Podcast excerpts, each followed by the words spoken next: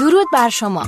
با یک قسمت دیگه از پادکست مبل قرمز در خدمت شما هستیم. من اکرم عبدی به همراه الیاس گرجی قسمت چهارم از فصل ششم مبل قرمز رو تقدیم حضورتون می‌کنیم. با ما همراه باشید.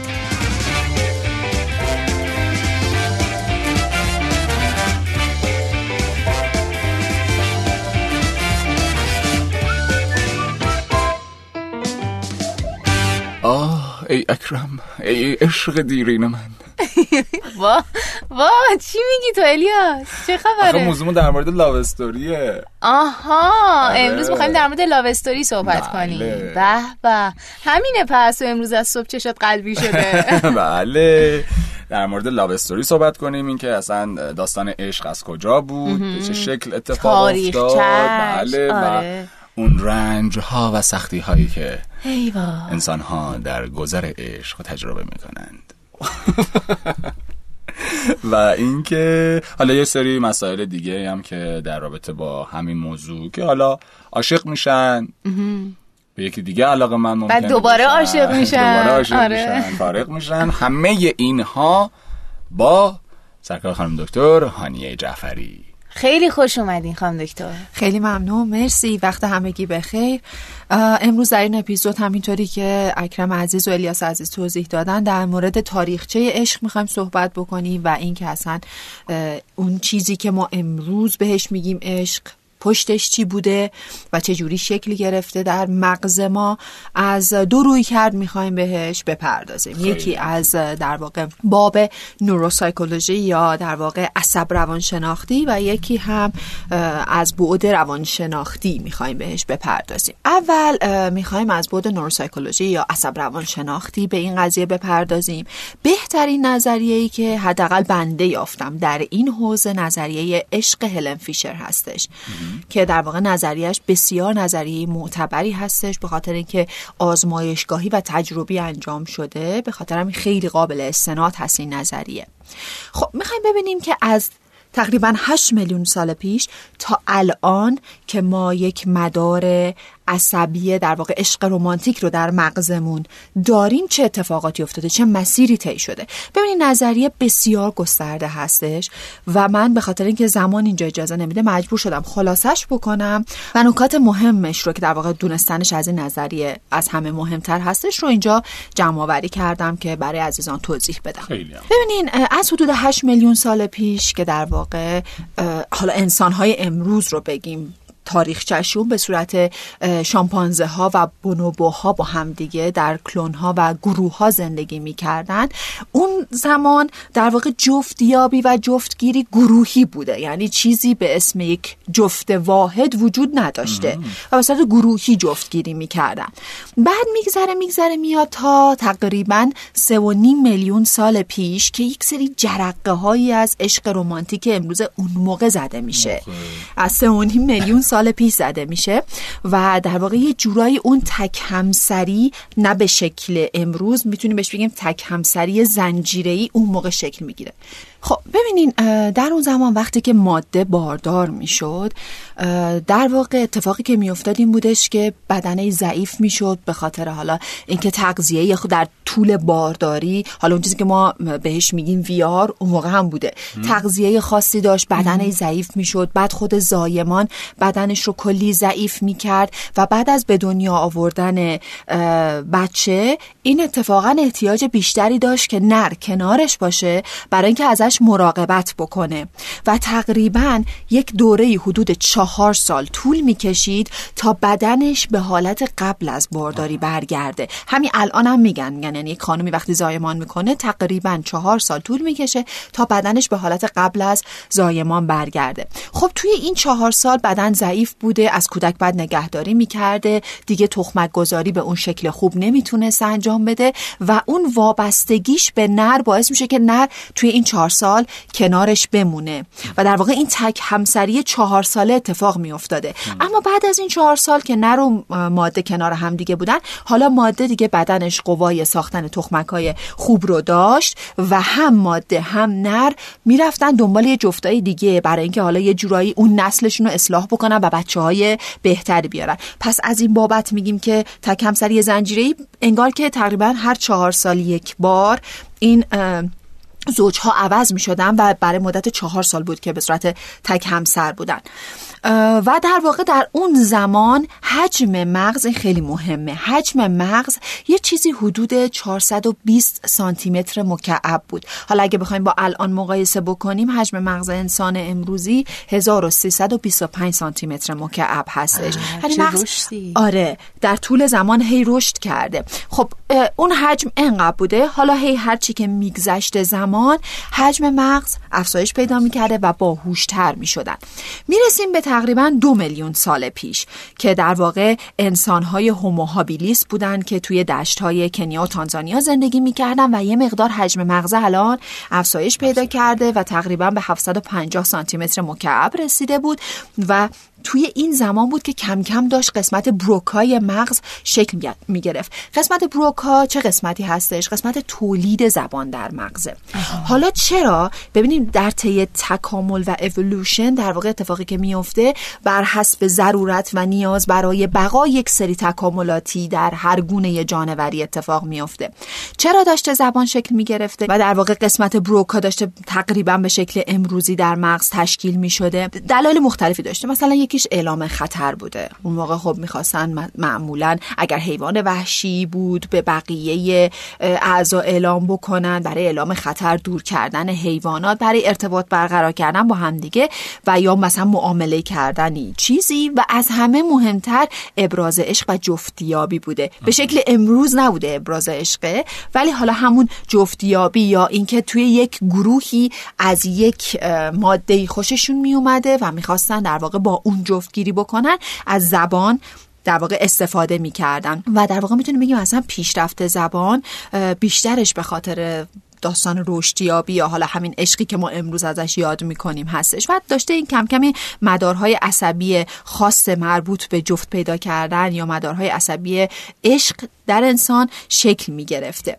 می‌رسیم به یک میلیون سال پیش که انسان هومو ارکتوس زندگی می‌کرد. نه اسمای خاصی است در طول تاریخ به حالا انسان هایی که بله. داشتن پدید میمدن در طی تکامل داده شده که حالا هر کدوم پشتش یک داستان هستش. اینجا حجم مغز داشته هی افزایش پیدا می‌کرده. باز از اون 750 سانتی متر مکعب هم داشته بیشتر, و بیشتر می شده ببینید در اون زمان در واقع با کشف آتش آتش که کشف شد این خودش باعث شد که در واقع رشد مغز بیشتر هم بشه. چرا؟ چون باعث می‌شد که بیشتر فکر کنن که با اون آتیش چی کار می‌تونن بکنن. چه دلیلی چه خب داره. حالا از نظر فیزیولوژیکی اگه بخوایم بگیم وقتی که آتش کشف شد خب غذا رو پخته میخوردن تا قبل از اون غذا خام بود. غذای پخته از یک طرف هضمش آسون تره و وقتی هضمش آسون تر هستش انرژی کمتری می‌گیره و از طرف دیگه غذای پخته در بدن انرژی بیشتری آزاد می‌کنه. پس الان بدن یه عالم انرژی داره که برای رشد مغز صرفش بکنه. و این خودش باعث شدش که آره رشد مغز دیگه در این دوره تقریبا رسیده بود به هزار سانتی متر مکعب. یعنی خب خیلی باز نزدیک به 1325 بله. سانتی متر مکعب امروزی هستش و هی داشتن باهوش و باهوشتر می‌شدن انسان ها حالا این یه بدی هم داشته. از یه طرف داشتن باهوشتر می‌شدن ولی از یه طرف دیگه بدیش این بوده که اون حجم مغز در واقع برای ماده که بخواد به دنیا بیاره سخت بوده. یعنی واژن ماده اونقدر باز نمی شده که بخواد اون حجم مغز رو به دنیا بیاره. و اگر حالا ماده ای بر حسب شانس یا اتفاق یک کودک نارستر یا زودتر از موعد رو به دنیا می آورده که حالا حجم مغز کوچیک‌تر بوده این کودکی که به دنیا می اومده خیلی ضعیف بوده و بله. احتیاج داشته که طولانی مدت ازش مراقبت بشه و با زایمانه برای ماده سختتر بوده. اینجا در واقع انگار که ماده برای مراقبت احتیاج به نر برای مدت طولانی تری داشته. ببینی این تک همسریه هی طولانی تر شد دیگه. چهار ساله بوده الان هی داره زمان طولانی و طولانی تر هم میشه و اینها انگار که باز اون مدار عشقه داره بیشتر تقویت میشه بیشتر شکل می‌گیره. و عمر ازدواجشون یا عمر تکمسریشون طولانی تر میشه. تا حالا طی این زمان ها می‌رسه به انسان امروز با حجم مغز امروز و حد اکثر در واقع تکامل مدار عشق رومانتیک که امروز ما باهاش مواجه هستیم. خیلی خیلی جالب خیلی بود. جالب آره بود، آره. خیلی جالب. یعنی من انقدر محو این قصه شده بودم که ترجیح دادم سکوت کنم و فقط بشنوم. نظریه آره. بسیار زیباییه. خیلی جالب بود.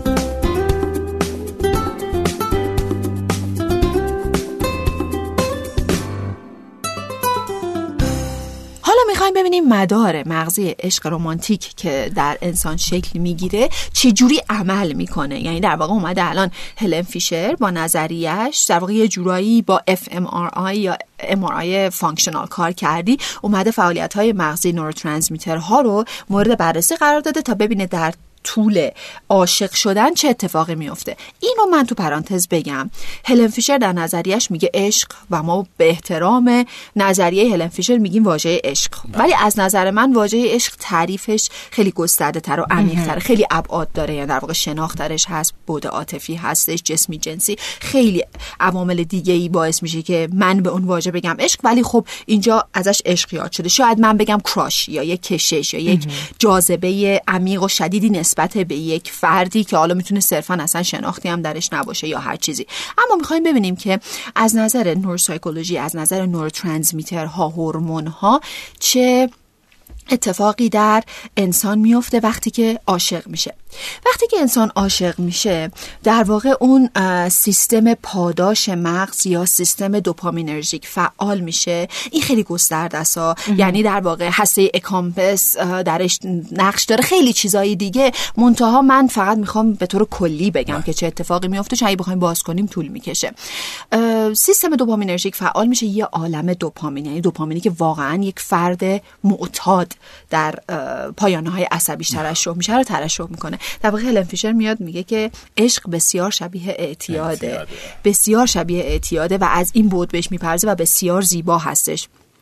یه عالم دوپامین درش ترشح میشه. خب این دوپامینه چه حالتی داره؟ رینفورسمنت یا تقویت داره. یعنی لذت بخشه برای فردی که تجربهش می‌کنه. خب عاشق میشه یه عالم دوپامین ترشح می‌کنه. فرد از اون همه دوپامین لذت می‌بره. بعد از یه مدتی که عاشق هستش دیگه اون دوپامین اول حالشو خوب نمی‌کنه. چه اتفاقی میفته بدن به اون ریت دوپامین سازگار میشه و اصطلاحا در پیده اعتیادم بهش میگن تحمل اتفاق میفته یعنی بدن نسبت به اون دوپامین سازگار میشه به دنبال دوپامین بالاتر. همطور که فرد معتاد بعد از یه مدت مصرف مقدار مشخصی از مواد دیگه اون مقدار مشخص براش رضایت بخش نیست. اونقدر دوپامین رو ترشح نمی‌کنه. پس مجبوره بره دنبال مواد بیشتر. خب توی عشق یعنی چی؟ یعنی دوست داره بیشتر عشق رو تجربه کنه وقتی یه بار حالا- تجربه آفرین. ببین انگار که به خاطر اینه که دنبال دوپامین بیشتر میدوه می‌خواد اون در واقع تجربه اولیه رو داشته باشه. حالا چه اتفاقی میفته توی رابطه فعلیش اگر که خب رابطه یه جوری باشه که هنوز رو پا باشه شاداب باشه خب این کار بسیار سختی ما یه اپیزود داشتیم که چه جوری از رابطه خودتون از ازدواج خودتون نگهداری بکنه. اون الان ضرورت نگهداری از رابطه باز اینجا خیلی مشخص میشه که من چجوری همچنان بعد از 20 سال زندگی کردن با همسرم یه جرقه هایی داشته باشیم اون دوپامینه از بین بله. نرفته باشه. اون خیلی چیز مهمیه. حالا اگر کیفیت رو داشته باشه که اینم من تو پرانتز بگم ها خیلی ها همون کیفیت رو دارن یا حتی رابطه همچنان جذاب هست ولی باز هم دنبال یه دوپامین از یه منبع دیگه هستن. اینم بگیم بهتون اینجا اه، این موارد رو هم زیاد داریم. حالا ما میگیم که رابطه خوب پیش نرفته در شرطی هست که رابطه خوب پیش نرفته یا اصلا رابطه خوب هم پیش رفته برای فرد عادی شده. چه اتفاقی میفته؟ یک یا زیرابی میره یعنی خیانت می‌کنه. پیده خیانت اتفاق میفته چون می‌خواد دوپامینه رو از یه منبعی بالاخره به دست بیاره. دقیقا. یا اینکه در واقع این فرد بسیار به اخلاقیات پایبند هستش و دنبال خیانت نمیره. چه کار می‌کنه؟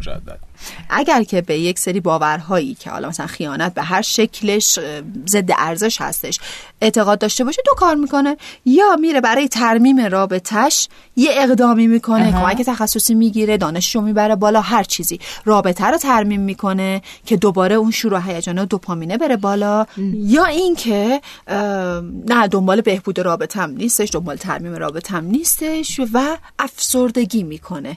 یعنی چی؟ حالا م، در روی ازدواج مجدد. نمی‌کنه. ازدواج مجدد نمی تک همسره. تکرار. کن. خب ببینین آخه داستان اینه که میگین ازدواج مجدد. به نظر می‌رسه که حالا اگر بخوایم به طور کلی بهش نگاه بکنیم خیلی معدود ممکن افرادی باشن که رضایت بدن همسرشون با یه نفر دیگه ای ازدواج بکنه و اگر که رضایت نداشته باشن من نمی‌دونم اسمشون میشه چی گذاشت. همون خیانت دیگه. صد درصد. هیچ هیچ چیز دیگه ای نمیشه گفت.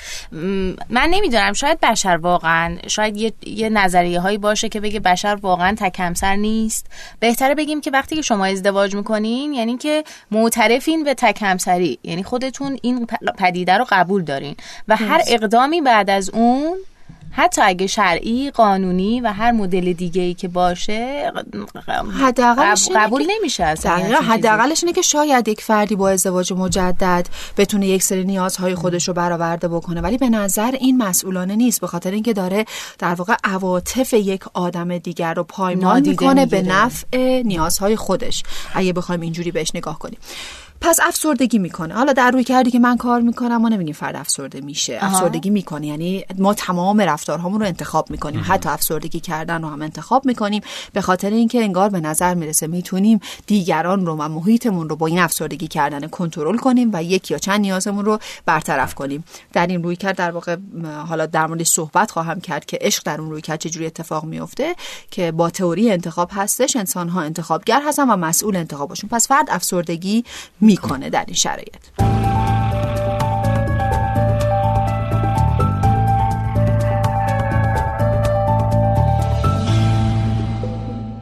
یه چیزی رو شما اشاره کردین و اون این بود که عشق شبیه اعتیاده و جرقه که تو ذهن من خورد اینه که فکر می‌کنم دلیل اصلی این که آدم ها وقتی از عشقشون جدا میشن یا شکست رو تجربه می‌کنن. اینقدر اذیت میشن الیاس یعنی خب آدما واقعا بیقرار میشن کنترلی رو رفتارشون ندارن یعنی یه جوری انگار هم آره. دقیقا. یعنی زجر. می‌کشن بعضیا حقیقتا خیلی شبیه. به نظرم علائمش هم. دقیقا همینطور اتفاقا در همین نظریه هم اومده. میگه همینطور که پدیده تحمل در اعتیاد وجود داره و در عشق هم وجود داره در مورد در واقع ترک هم پدیده ترک هم در عشق صدق می‌کنه. یعنی فردی که شما عاشقش هستین و حالا شما رو ترد می‌کنه یا شما رو ترک می‌کنه یا به هر ترتیبی از دستش میدین اتفاقی که میفته تقریبا مثل همون پدیده ترک هستش. یعنی هر جوری که شده اول می‌خوایم برش گردونین. مثل فرد معتادی که می‌خواد هر جوری شده مواد رو به دست بیاره. اول سعی می‌کنه اون فرد رو برگردونه به هر شکلی که شده. خواهش التماس تمنا. بعد این مرحله سپری میشه و می‌بینه نمی‌تونه به دستش بیاره. خشم میاد جاش. تمام بدن میشه کورتیزول. توهین تهدید تحقیر شروع میشه. دیگه اون فرد نتونسته به دست بیاره. مثل فرد معتادی که الان دیگه مواد بهش نرسیده و هرچی تلاش کردم فایده نداشته و خشم میاد سراغش. بعد از خشم باز می‌بینه نه خشم فایده داشته نه خواهش التماسه و تلاش بر برگردوندن فایده داشته و الان دچار یک درماندگی میشه. ته درماندگی غم مفرته و ته غم مفرت افسردگی کردنه. حالا بعضیا تو این افسردگی سالها میمونن بعضیا نه میگن بابا هر کار کردیم نشد دیگه نیومد. حالا می‌خوای چیکار کنی؟ پس میپذیرن و دنبال یک راه حلی هستن برای اینکه بتونن زندگیشون رو در واقع به روال عادی برگردونن و در واقع به صورت طبیعی زندگی قبلیشون رو داشته باشن. ولی مراحل ببینید خیلی شبیه اعتیاد هستش. پس به نظرم وقتی که یه رابطه به هم می‌خوره آدما بهتره که این مرحله رو بگذرونن. یعنی سرکوبش نکنن فرار نکنن از این. حسای بعد از اون بیقراری که بعد از جدایی های عاطفی پیش میاد. دقیقاً. چون اصولا هم میگن بابا ول کن بی خیال. دیگه حالا یه شکست عاطفی بوده چیزی نبوده. نه نه نه. خیلی. ساده این مراحل نگاه اگه. بخواین دو پله سه پله یکی بری نمیشه. مثل مراحل سوگه یه جورایی. این مراحل باید طی بشه. یعنی اگه قرار باشه فرد خودشو بزنه به اون راه و پرش بکنه از این مراحل دوباره برمیگرده و به نظر می‌رسه که بهتره این مراحل رو طی بکنه. بدون در کدوم مرحله هست آگاه باشه نسبت به اینکه الان کجا وایساده و توی این مرحله می‌تونه چی کار بکنه که از این مرحله بگذره. ولی مراحل به هر حال باید طی بشه. به شکل سالمش. چقدر عالی ممنون. خواهش می‌کنم. بسیار خوب. حالا یکی از رویکردهایی که می‌تونیم در واقع باهاش به مبحث عشق بپردازیم می‌تونه تئوری انتخاب باشه. یک نظریه به نظر من جامعی هستش کاملی هستش که می‌تونیم از این بود هم به عشق بپردازیم. ببینیم چه اتفاقی میفته از لحاظ تئوری انتخاب. یه توضیح کلی بدیم این تئوری بسیار تئوری پیچیده ای هستش ولی یه سری اطلاعات کلی راجبش میدیم و میریم جلو. ببینین تئوری انتخاب ده تا اصل داره. حالا ما تمام اصلا رو نمی‌خوایم دونه دونه بگیم به خاطر اینکه خیلی وقت گیر هست چیزایی که به درد کار امروزمون می‌خوره در واقع بهش می‌پردازیم. مهمترین اصلشون هستش که ما رفتار تنها کسی رو که می‌تونیم کنترل کنیم خودمون هستیم. برای دیگران ما فقط می‌تونیم اطلاعات بدیم و دیگران خودشون می‌دونن با این اطلاعات چه کنند. بس ما نمی‌تونیم دیگران رو مجبور به انجام کاری بکنیم برخلاف میلشون. پس این تئوری اصلش داره میگه که ما انتخاب کننده رفتارهای خودمون هستیم. که حالا باز میگه رفتار یک در واقع کلیتی داره. چهار تا معلفه داره. یکی اکته که می‌بینیم آنچه که می‌بینیم از یک رفتار. یکی در واقع فکر هستش آنچه در ذهن ما میگذره از یک رفتار. فیزیولوژی آنچه در بدن ما اتفاق میفته و احساس آنچه که ما احساس می‌کنیم. یک در واقع چهار تا معلفه رفتار ما رو شکل میده که این رفتار رو ما خودمون انتخاب می‌کنیم. پس مسئولش هستیم. یعنی تئوری انتخاب انسانها رو به مسئولیت پذیری دعوت می‌کنه. حالا چه اتفاقی میفته که ما عاشق میشیم؟ ببین فکر بکنین که حالا مثلا یه آقایی یه خانومی رو می‌بینه. اولین چیزی که می‌بینه به هر حال ظاهر اون خانم هستش مدل لباس پوشیدن صورتش اندامش یا هر چیز دیگه ای و بعد ممکنه غیر از دیدن از حواس دیگهش هم استفاده بکنه مثلا حس بویاییش گوشش. آنچه میشنوه از این خانم آنچه که ازش استشمام می‌کنه. پس یک فیلتری ما داریم که اولین فیلتری هست که اطلاعات رو به ما میده که بهش میگیم فیلتر حسی در واقع سنسوری سیستم یا سیستم یا فیلتر حسی. خب می‌بینه و بعد آنچه که می‌بینه به نظرش جذاب میاد. حالا ظاهرش هست اندام هستش تیپ هست حالا هر چیز دیگه ای جذبش می‌کنه. خب از این فیلتر رد شده. خب ما هر اون آقا هر خانمی رو که ببینه که جذبش نمیشه. ممکنه چل نفر هم ببینه و همطور رد بشه واسه اینکه اصلا اون حسش رو درگیر نکرده. از این فیلتر حسی رد میشه چون به نظرش خوشایند بوده. یه فیلتر دیگه هست بعدش به اسم توتال نالج فیلتر یا فیلتر دانش کلی که توی این ما یک سری دیفالت ها و پیشفرض هایی داریم تو دانش کلیمون و یه سری هایی هم هی داریم بهش اضافه می‌کنیم. خب مثلا به نظر خود به نظرش میاد که خب این خانوم با این اندام با این تیپ و قیافه توی دیفالتاش میگه اگه یه خانومی همچین تیپ و قیافه و اندامی داشته باشه احتمالا نظر جنسی هم جذابه. این دیفالتشه. خب حالا این با این دیفالت که وارد میشه میاد وارد رابطه میشه و این آدم رو می‌شناسه. هرچی بیشتر می‌شناسه و اطلاعات کسب می‌کنه دوباره میره تو همین دانش کلیش. خب پس الان یه سری دیفالت از قبل داشته یه سری اطلاعات هم الان به دست آورده که از یه خانواده خیلی خوب هستش مدرک تحصیلی بالایی داره چه می‌دونم اقامت فلان کشور رو داره و بعد خب اینا توصیفیه در داره توصیف می‌کنه این آدم رو. ببینی الان من هنوز هیچ ارزشی روش نشم توصیف می‌کنه و از نظر توصیفی میگه خب اینا همه خوشایند و خوبه. بعد یه فیلتری هست به اسم valuing فیلتر یا فیلتر ارزش گذاری خب این آدم به نظرش مثلا دختری که انقدر موفقه انقدر تحصیل کرده است خانواده خوبی داره اینا همه براش ارزشه.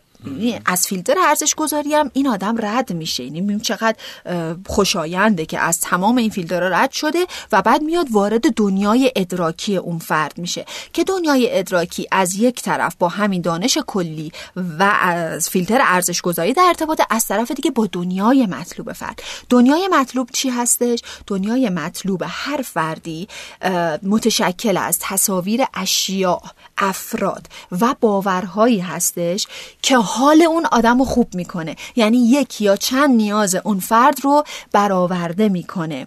خب؟ حالا من از تمام این فیلترها اون فرد رو رد کردم. در دنیای ادراکی من اون فرد هم از نظر توصیفی خوشاینده هم از نظر تفسیری. یعنی من احساس خوبی نسبت بهش دارم حال خوبی نسبت بهش دارم و بعد نگاه می‌کنم می‌بینم یک یا چند نیاز منو برآورده می‌کنه. از نظر جنسی در نیاز بقا. خب داره نیاز منو برآورده می‌کنه. از نظر قدرت خب این آدمی که تحصیل کرده از اقامت مثلا فلان کشور رو داره. از نظر قدرتی هم انگار داره یه چیزایی رو به من اضافه می‌کنه و اون نیاز منو برطرف می‌کنه. تفریح باهاش خوش میگذرم اوقات خوبی دارم. آزادی به من میده عشق و تعلق خاطر داره به من میده. خب وقتی این همه نیازهای منو برآورده می‌کنه من تصویرشو برمیدارم. میچسبونم به دنیای مطلوبم.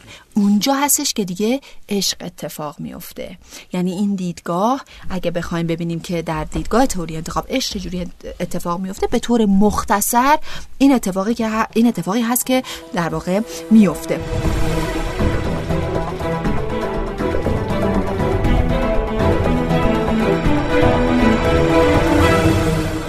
الان مثلا سوالی که واسه من پیش میاد اینه که این یه در واقع یه فرایندی باید طی تا این عشق به وجود بیاد درسته. ما تو خیلی از آدمو می‌بینیم که اصلا این قضیه یعنی بر اساس این فراینده نیست یا مثلا به جدایی منجر میشه این چه جوریه یعنی. سوال خیلی خوبی بود. عشق یک طرفه کجای این قضیه عشقه خب. تو همین مثالی که شما زدین خب آقای خوشش اومد این همه فاکتورم خانوم داشت. خودش چی داشت؟ خودش شاید این چی نداشته باشه. نه حالا ما فرض رو بر اون که اون فرد هم یه سری کوالیفیکیشن های داره. ما ببینیم که چجوری این فرد عاشق اون فرد شده. خب از اون طرف هم احتمالا اگر که یک عشق دو طرفه اتفاق افتاده باشه این مرد هم برای اون خانم یه سری نیازها رو برآورده کرده که تصویرش رفته در دنیای مطلوبش. یعنی یک طرفه نمیشه. بحث عشق یک طرفه به نظرم خیلی جذابه. آره خب یه اپیزود می‌ذاریم در مورد عشق یک طرفه. اکثرا همه ببین کراش عشق نیست به نظرم. همینه. همینه که من دارم میگم عشق چندی مؤلفه داره. ببین چه از چند تا فیلتر گذشت دانش دیگه، کلی آره. شناخت ارزش گذاری باورها نیازها. ببین چی- بعد این میشه عشق. اونی که شما میگه کراش فقط از سیستم حسیت آره، رد شده. دیدی؟ آی. چه خوبه و چه قشنگه و چه خوش آره. هیکله و حتما نظر جنسی جذابه. برشی کردی تو دنیای مطلوبه در صورتی که پشت شناختی نیست. خب اون. تصویر عوض میشه. اصلا به خاطر همینه که من همیشه مخالف عشق در نگاه اول بودم. دیدی اینایی که میگن من توی یک یه دفعه. نه اون پشتش اون پشتش یه شناختی چون آدم همدیگه رو نداره. بشناسن ببینن حرف زده باشن خب منم همینو میگم. یعنی میگم که این این. عشقی که الان خانم دکتر گفتن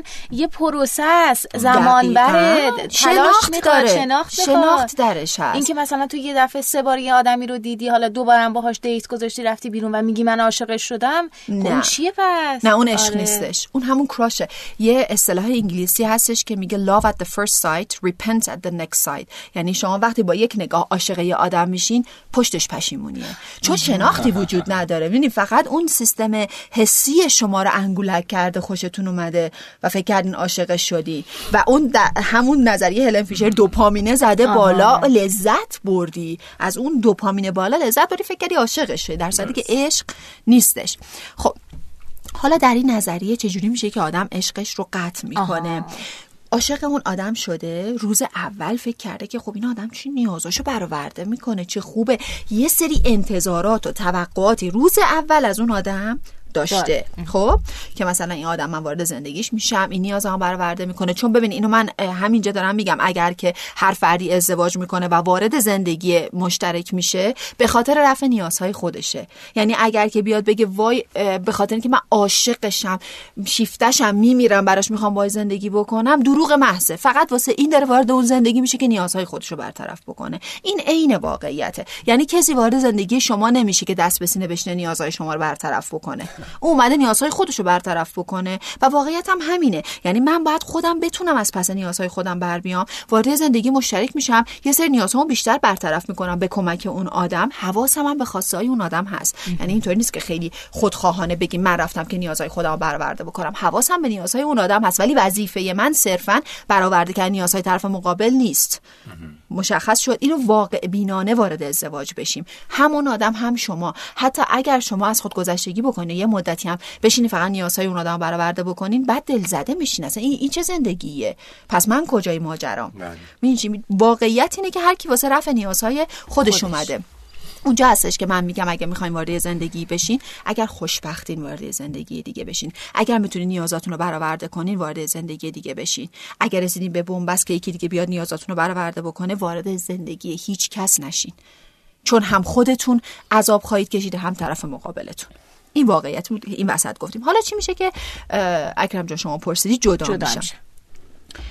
می‌رسه به یه جایی که می‌بینه اون انتظاراتی که روز اول داشته اصلا ماجرا یه چیز دیگه است. آها. آها. حالا توی تئوری انتخاب چی به ما میگه؟ میگه ببین وقتی که شما می‌رسی به یه جایی که داشته و خواسته تو در تعادل نیست داشته خواسته تو این بوده که با این آدم ازدواج بکنی که این نیازات برآورده بشه فیل گود داشته باشی احساس خوب داشته باشی از زندگی با این آدم و داشتت چیه؟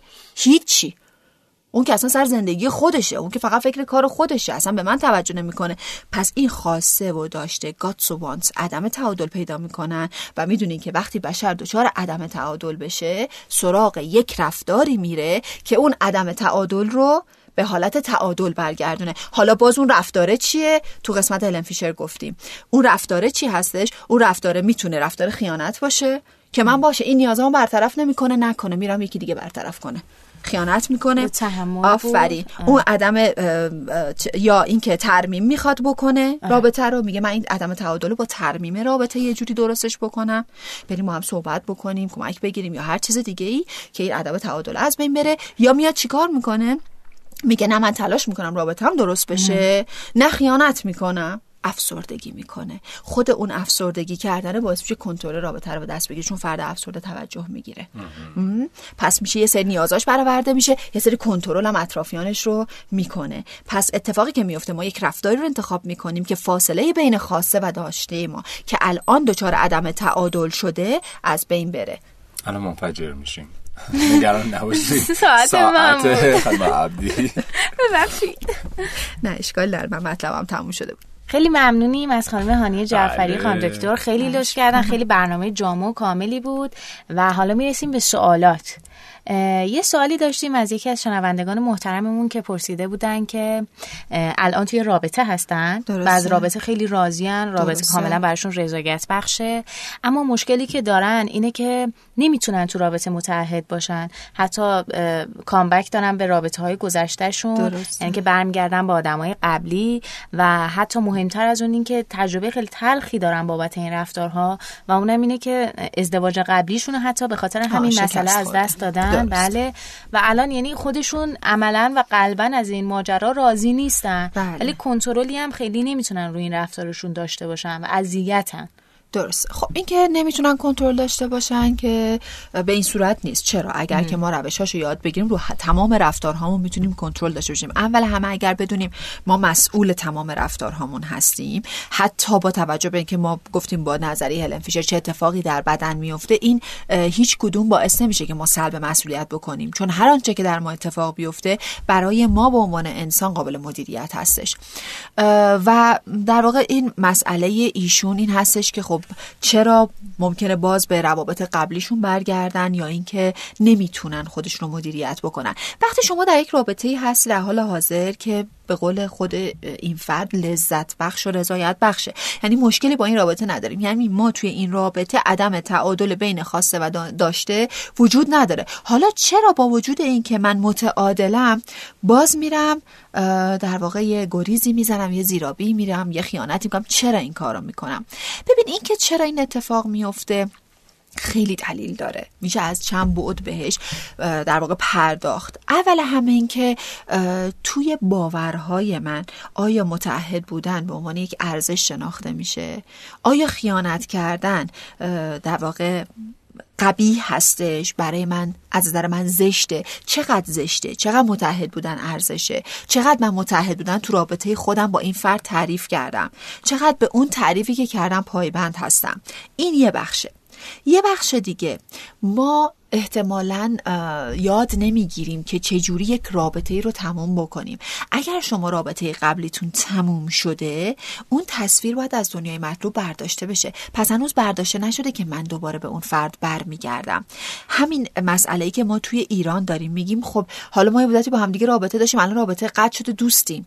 در صورتی که در واقع درست نیستش. No friendship after relationship. بعد از relationship دیگه این که حالا با هم دوستیم و اینا به نظر مثل کار هر کسی نباشه که شما بتونی در واقع خودتو از اون بار عاطفی هیجانی تجربیاتی که با اون فرد داشتی خالی بکنی و از امروز به بعد به عنوان یک دوست صرفا بله. یک دوست نگاه کنی. خب اگر که هنوز باهاش رابطه دوستی داری یه پیامی که بهت میده ممکنه که تحریک بشی. پس اینجا خودمدیریتی هم بخش مهمیه. شما باید یاد بگیری که خودتو مدیریت بکنی. ما هر لحظه تکانه بهمون وارد میشه. که اون تکانه رو مغز میگه جواب بده. ولی آیا ما نباید تصمیم درست بگیریم؟ تصمیمی که مسئولانه باشه و مؤثر باشه. مؤثر یعنی چی؟ یعنی تصمیمی که من می‌گیرم حال من رو خوب بکنه و مسئولانه باشه به بقیه آسیب نزنه. یعنی فقط نمی‌تونم فکر کنم که حال خودم خوب باشه. خب مؤثره. حالا من خیانت می‌کنم حال خودم هم خوب میشه. ولی آیا مسئولانه است؟ آیا من عاطفه طرف دیگه که الان با من درگیری عاطفی داره در نظر گرفتم؟ پس باید روی تکنیک های خودمدیریتی با اون فرد کار بشه. در مورد شناختش باورهاش ارزشهاش میگم از خیلی جهات میشه کار کرد و خیلی موارد رو باید در نظر گرفت تا برسه این فرد به اون ایدئالی که می‌خواد و تعهد براش معنا پیدا بکنه و بتونه فرد قابل اعتمادی باشه. چون گفتم اعتماد در واقع کلیدی ترین عنصری هستش که دو نفر رو در کنار هم نگه میداره و اگه اون از بین بره تمام. پس روی خیلی مواردی باید کار بشه تا بتونه در واقع یک فرد متعهد بشه. بسیار عالی. یکی دو موردم من اشاره می‌کنم. عزیزی پرسیدن که چرا وقتی به یکی می‌رسیم یهو بیانگیزه میشیم و دیگه علاقه زیاد مثل قبل بهش نداریم؟ آها یعنی منظورشون هستش که خب اولش چرا اون شور اشتیاق رو دیگه نداریم مثلا؟ خب به خاطر همون داستان دیگه واسه اینکه شناختی درش نبوده. یعنی من اگر که عاشق شدم صرفا یه سری ویژگی های ظاهری بوده که منو جذب کرده یا حالا ظاهر اون فرد بوده یا موقعیتش بوده. جذبش کردم دیدم که خب حالا الانم که دارم ولی وقتی که دارم میشناسمش می‌بینم اتفاقا اون آدمیم که من می‌خوام خیلی نیست. یهو حالت لختی پیدا می‌کنم. بی تفاوتی نسبت بهش پیدا می‌کنم. می‌دونی چی میگم؟ گاهی اوقات هم آدم ها می‌خوان خودشونو محک بزنن. یعنی به نظرشون اون کیس خیلی با ارزشه. می‌خوان ببینن که چقدر توانان چقدر می‌تونن اون آدم رو به خودشون جذب بکنن. همچی که جذب می‌کنن خیالشون رو میشه که تونستن بکنن می‌ذارن کنار. یا شل میشن نسبت به اون رابطه یا سرد میشن نسبت به اون رابطه. این هم باز خیلی دلیل داره. یعنی بخوایم باز بپردازیم همون داستان دوپامین است که خب اون دوپامین ترشح میشه ولی دیگه باقی ماجرا اون دوپامین ترشح نمیشه و آدم نسبت به سرد میشه. یا اینکه شناخت درش نبوده و صرفا یک هیجان یک کراشی بوده نسبت به اون فرد سطحی بوده و خب زود هم مشخصا از بین خواهد رفت. وقتی تو رابطه بودم عاشق شخص دیگه ای نشدم اما تو فاز مقایسه می‌رفتم و قصه میخوردم. آها خب ببین مقایسه کردنه که اصلا داستان خیلی از ما ایرانی ها این دائم داریم خودمون رو با دیگر مقایسه می‌کنیم اطرافیانمون رو با دیگر دقیقا اطرافیان رو با, با هم دیگه مقایسه می‌کنیم و این انتها نداره. خب به یک چیز رو بدونیم. ببینید دیگه این کاری نمیشه کرد دیگه چوب جادویی که نداریم یه چیز رو بدونیم.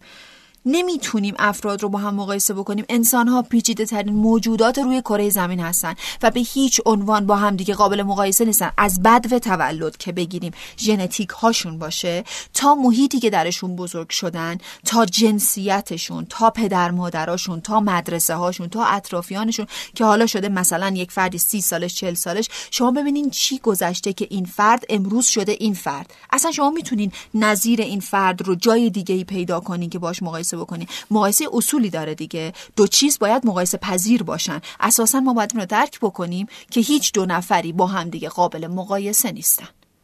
بله. حتی خواهر برادرها که بسیار ژنتیکای مشابه دارن. بله دستتون درد نکنه. خم دکتر خیلی ممنون. از شما از اکرم جان از شنوندگان عزیز که با ما همراه بودن. چه موضوع جذابی بود خدایی. من اصلا آره. کلا شما باید ریاکشن های من و اکرمون می‌دیدین. وقتی که خانم دکتر داشتن صحبت می‌کردم ما همش چشامون داشت گرد می‌شد ابروامون داشت می‌رفت بالا. خیلی جذاب بود. امیدوارم برای شما همین اندازه جالب و جذاب بوده باشه. خلاصه که به قول شازده کوچولو شما در مقابل گلتون در مقابل کسی که اهلیش می‌کنین مسئولین تا آخر اون و یادتون باشه که یا متعهد نشین و مسئولیت قبول نکنین یا اگر که مسئولیتی در مقابل آدم ها احساسات و عواطفشون قبول کردین و قولی دادین با تمام وجودتون پای قولتون حرفتون و تعهدتون بمونید. چقدر زیبا. امیدوارم که زندگیتون پر از عشق پر از وفاداری پر از دوست داشتن و پر از حسای خوب باشه. امیدوارم بله. بتونین از زندگیتون با پارتنر بدون پارتنر و هر جوری که خودتون دوست دارین لذت ببرین. از خانم جعفری هم خیلی خیلی خیلی ممنونم. خانم دکتر امروز به نظرم خیلی بحث جذابی بود. من که خودم واقعا لذت بردم.